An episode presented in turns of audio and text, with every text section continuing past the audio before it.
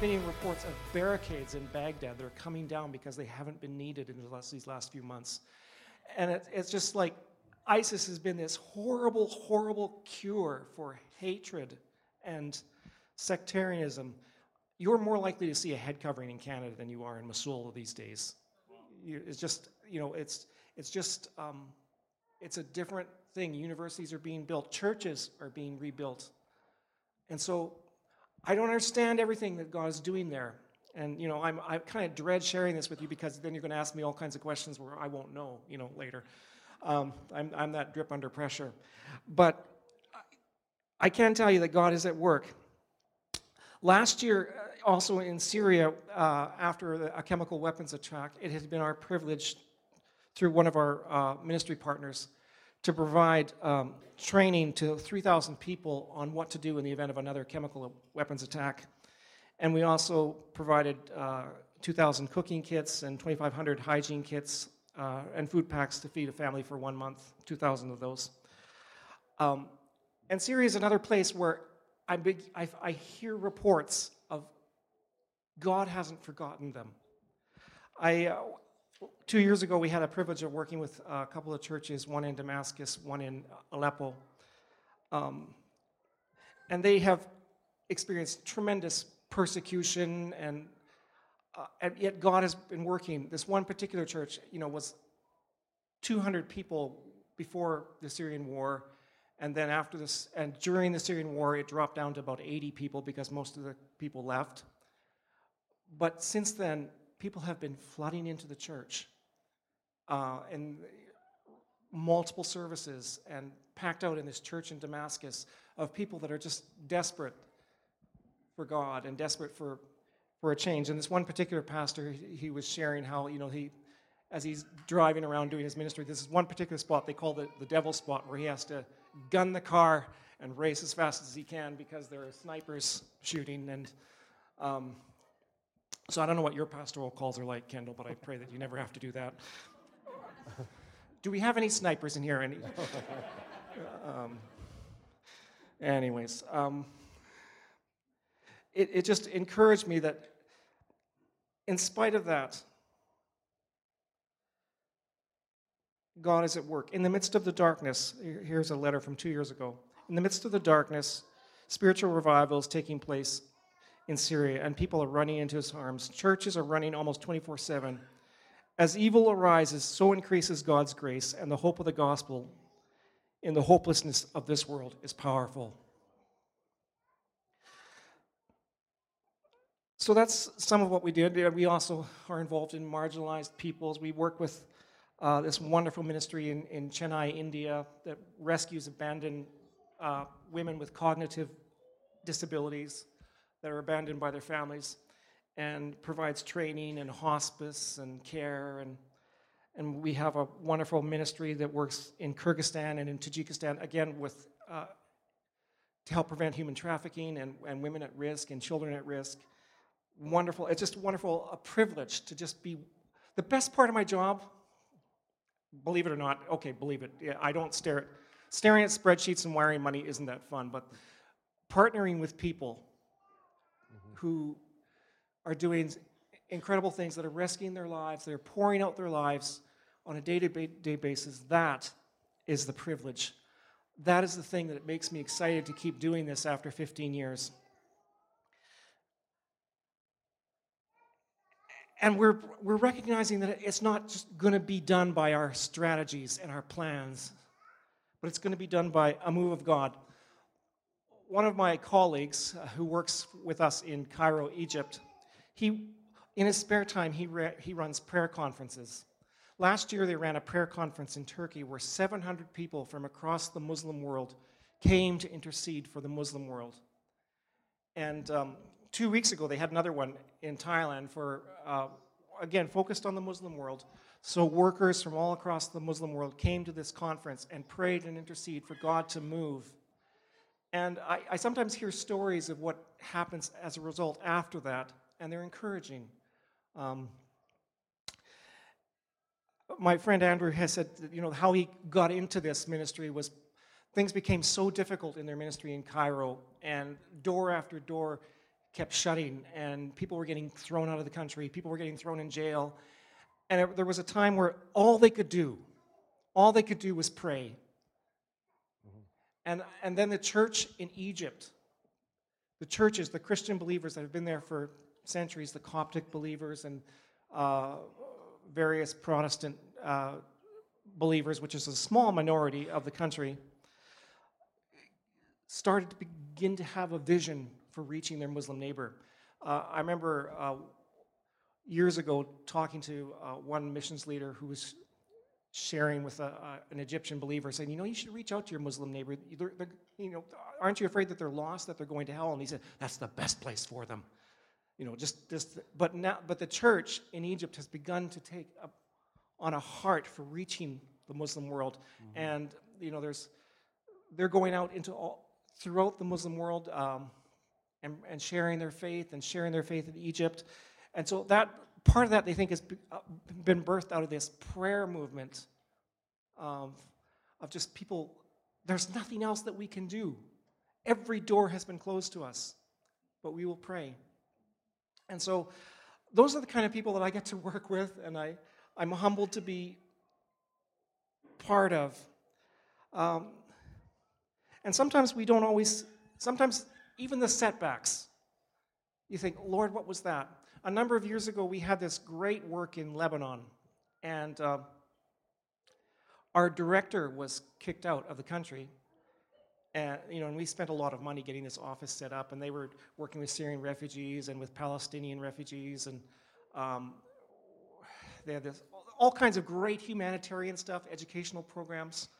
And we, I thought, Lord, what was that all about? You know, it was like all for nothing. And then a couple years later, I heard some stories of, of people that were working, Palestinian believers that were working with Millennium, that were going into, into the various Palestinian refugee camps and working in the, in the Syrian refugee camps. And because of their faithfulness, because of what they did while they were delivering aid that our organization provided, they, they have seen a movement of people into the kingdom. They've seen churches established in Palestinian refugee camps throughout South Lebanon and and on along the Syrian border. And so, you know, what I thought was a failure, what I thought was nothing was going to come of this, mm-hmm. God, God brought fruit. Our calling, our calling is, in spite of our weakness, or even because of it, is to step out and take risks for God. And there's this wonderful quote I want to leave you with this morning. I was re- recently rereading. Uh, it's a children's book, uh, The Horse and His Boy. It's one of the uh, Nar- Chronicles of Narnia stories.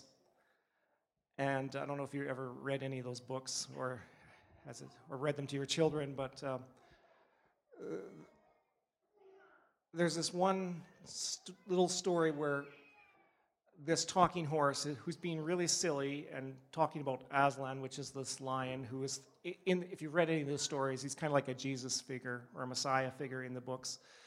Uh, he's saying, you know, well, he's not literally a lion, he's just some sort of a. Anyways, he was. while he was talking, making all these theological wonders about, you know, Aslan appears behind him and as he suddenly, and Aslan says to him, Come closer to me. Don't dare not to dare.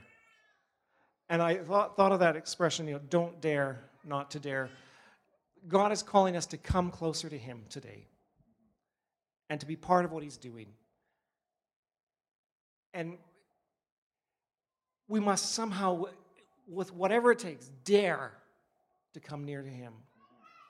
And he'll, uh, he'll do wonders. So thank you for allowing me to be here. I'm going to ask Laurel to come up now.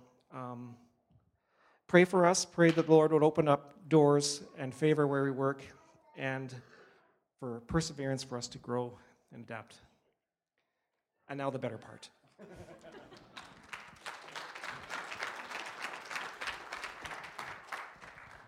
Either sets me up well or poorly, depending on how this part goes. Um, my job now is to set us a little bit in context. Um, who we are, where we've come from, what happened in the middle between then and now. How do I find or we find ourselves before you? That, those bits, that's, that's my job. Um, even, even as a child, I desired to be a missionary. I listened to missionaries come into the church and talk, and I was fascinated and drawn by their stories, by the, the exotic context from which they spoke. And I planned early on that that's where I was going to be. My first strategy was to try to convince my parents to become missionaries. I thought, here's a simple way.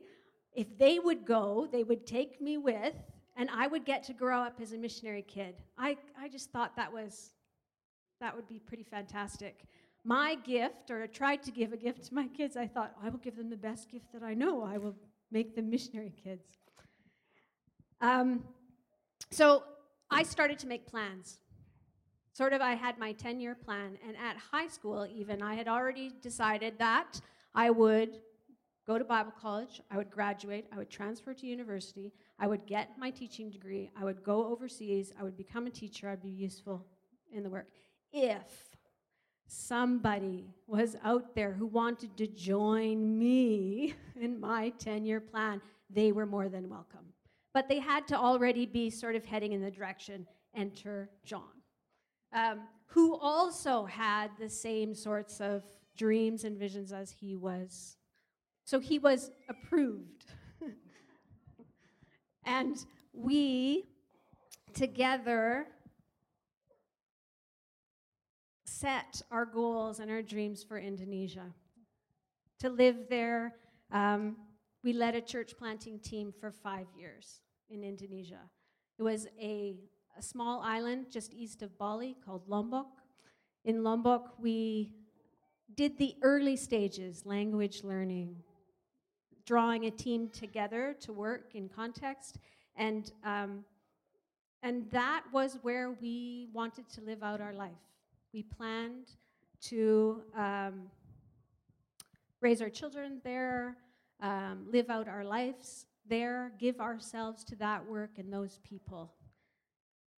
But things didn't work out quite, quite that way. Um, when Caleb, our son, was born, and he was born in Indonesia, um, he was diagnosed with autism. And, and then a year later, our daughter was also diagnosed with autism. So one diagnosis brought us home to Canada to try to fix the problem. So mm, we didn't know very much. We just knew that we had a challenge, and we came back and we thought, we'll give it a year, we'll sort this out, and we'll head back into some other context. So within that year's time, then Emma was diagnosed as well.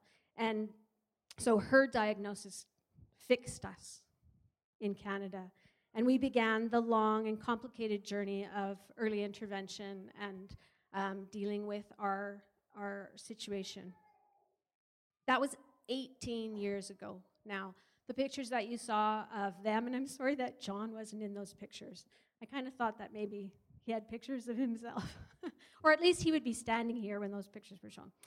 But that was 18 years ago. Caleb is now 21.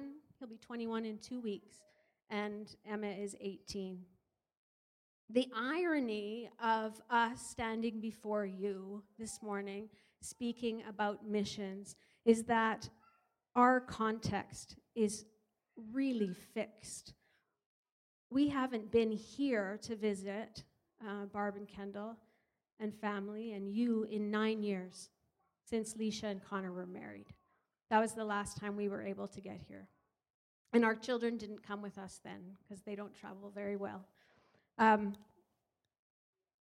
so our, our world is very fixed, and it feels ironic to me that here we are standing before you to challenge you to expand your understanding of the world and your understanding of mission. The team to Liberia is going shortly. Um, Caleb and Emma are nonverbal. They are uh, severely affected by their autism. They will always need support throughout their lives. And our lives with them have been filled with joys. There's marvelous, unspeakable joys that John and I experience with our children. And there are horrific and horrible sorrows that go along with the journey. Um, and in many ways, our lives have been more about autism than they have about mission. Um, except, except this that when God invites us into mission, to, in, to join with Him in the journey of sharing the gospel of Jesus and the love of Christ, um, He asks us to offer up our lives. Not the imagined life that we thought we would live, not the, the fantasy or the schemes and plans and dreams and goals that we set before us, not the settled things that I thought I was going to do, but our real lives. Romans chapter 12, verse 1 reads in the message translation Take your lives, your ordinary, everyday lives, your eating, drinking, working, walking around lives, and offer them to God as an offering. So, millennium was birthed out of the context of our ordinary lives. After we were returned from Indonesia. Um, and I don't want, please don't hear, please don't leave here, even though Kendall has just said that we're their heroes. Don't, don't believe that this is in any way spectacular. Um, Romans 12, verse 3, a little farther on in that chapter, it says, Don't think of yourselves more highly than you ought to think, but rather think of yourself with sober judgment according to the measure of faith you've been given. Our measure of faith during those early years when we came home to deal with the diagnosis and the intervention for our children was so small, it was negligible. It felt inside out.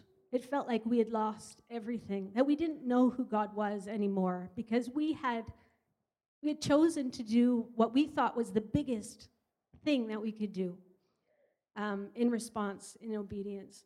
Um, but Jesus knows that size is rather insignificant. We think big is better. He says that the faith of a mustard seed is enough. The faith of a mustard seed. Or maybe what he's saying, to do a little play on words here, that the faith that, the faith that we can muster is enough for him to work with.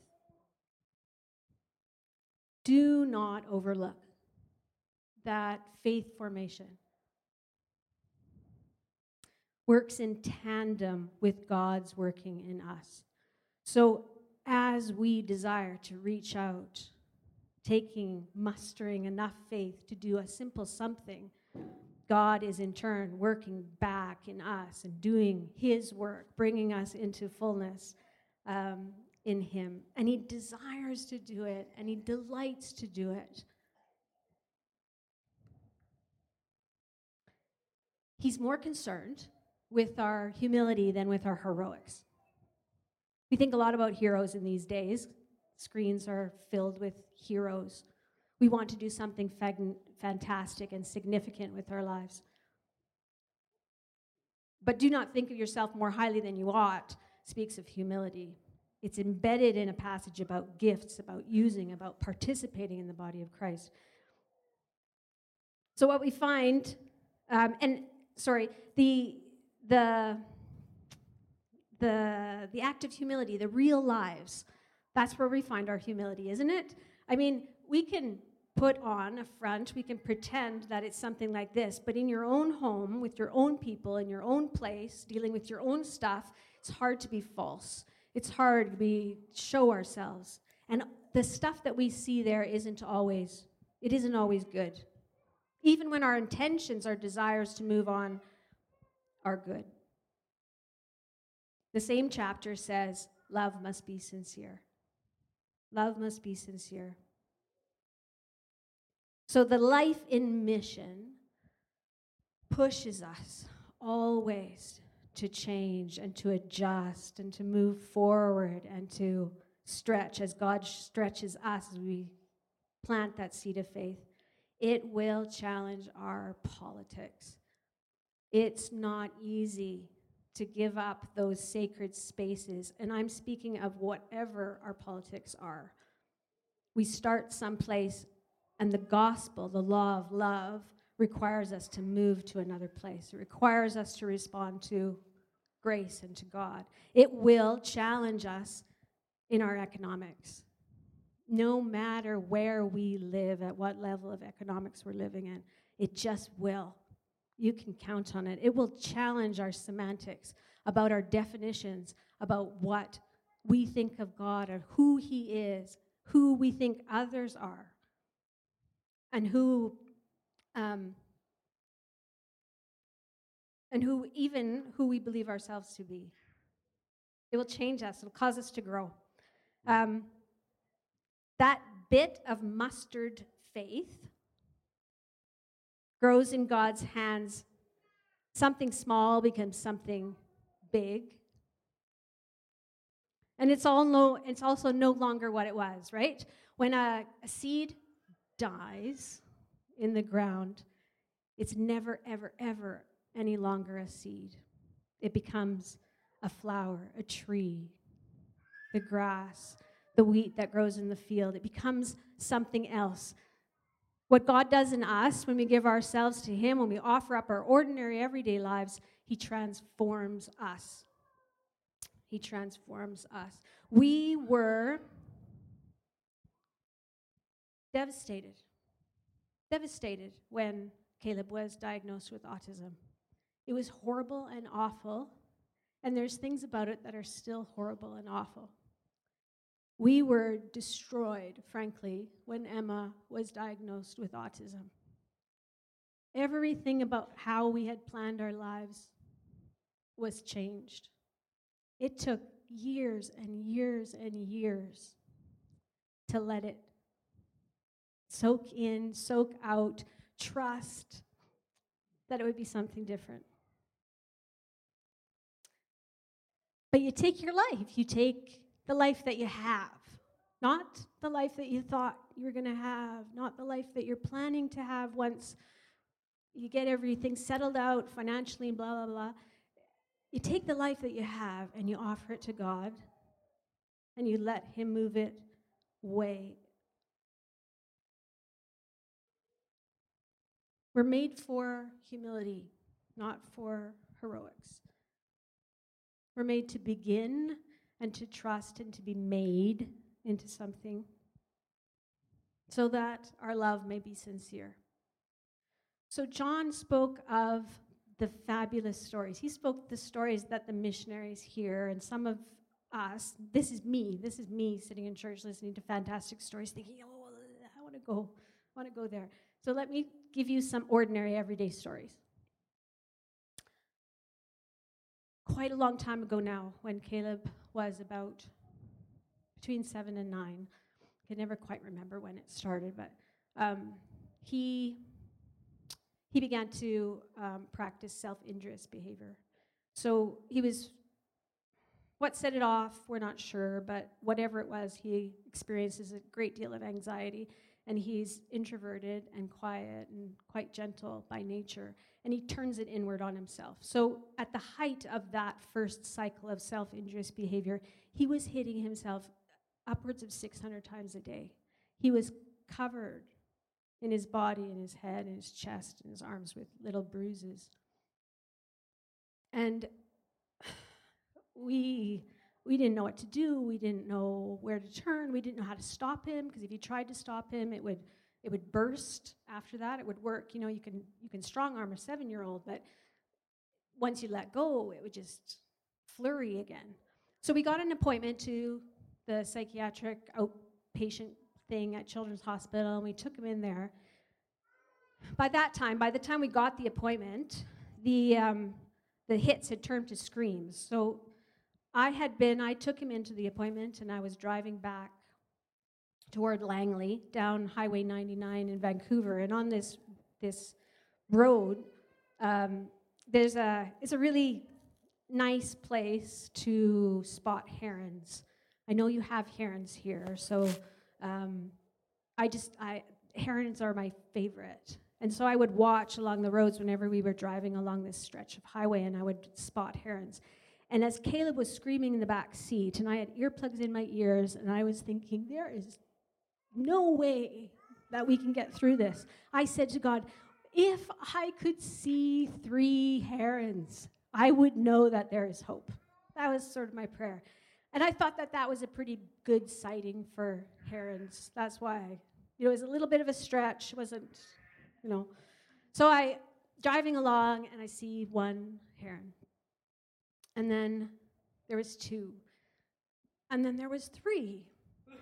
And I thought, thank you, Lord. I, I did say thank you. And then in my human brain, I was thinking, oh, maybe that was just whatever, you know, coincidence, you know, it's not really that. And then there was four.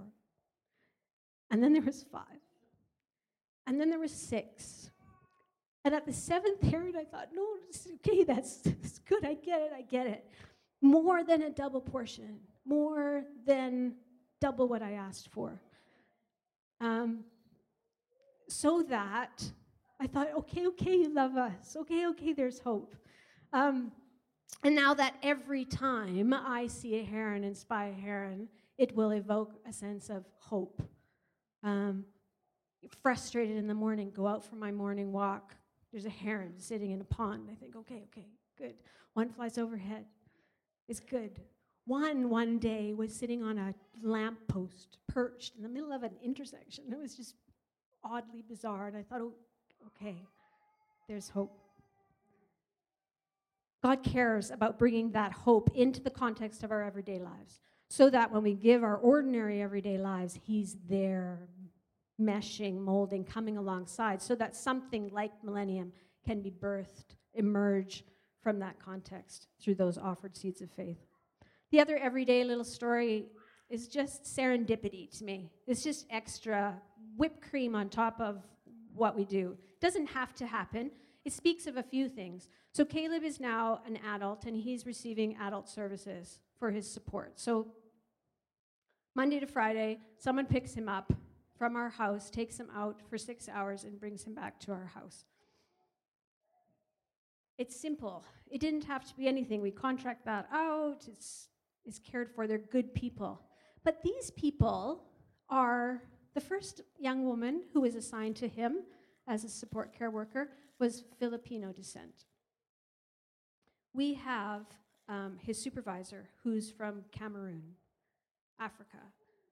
We have um, Asim, who just recently began working with Caleb, who's from Pakistan, who out of the blue asked John, I want to learn the Bible from you.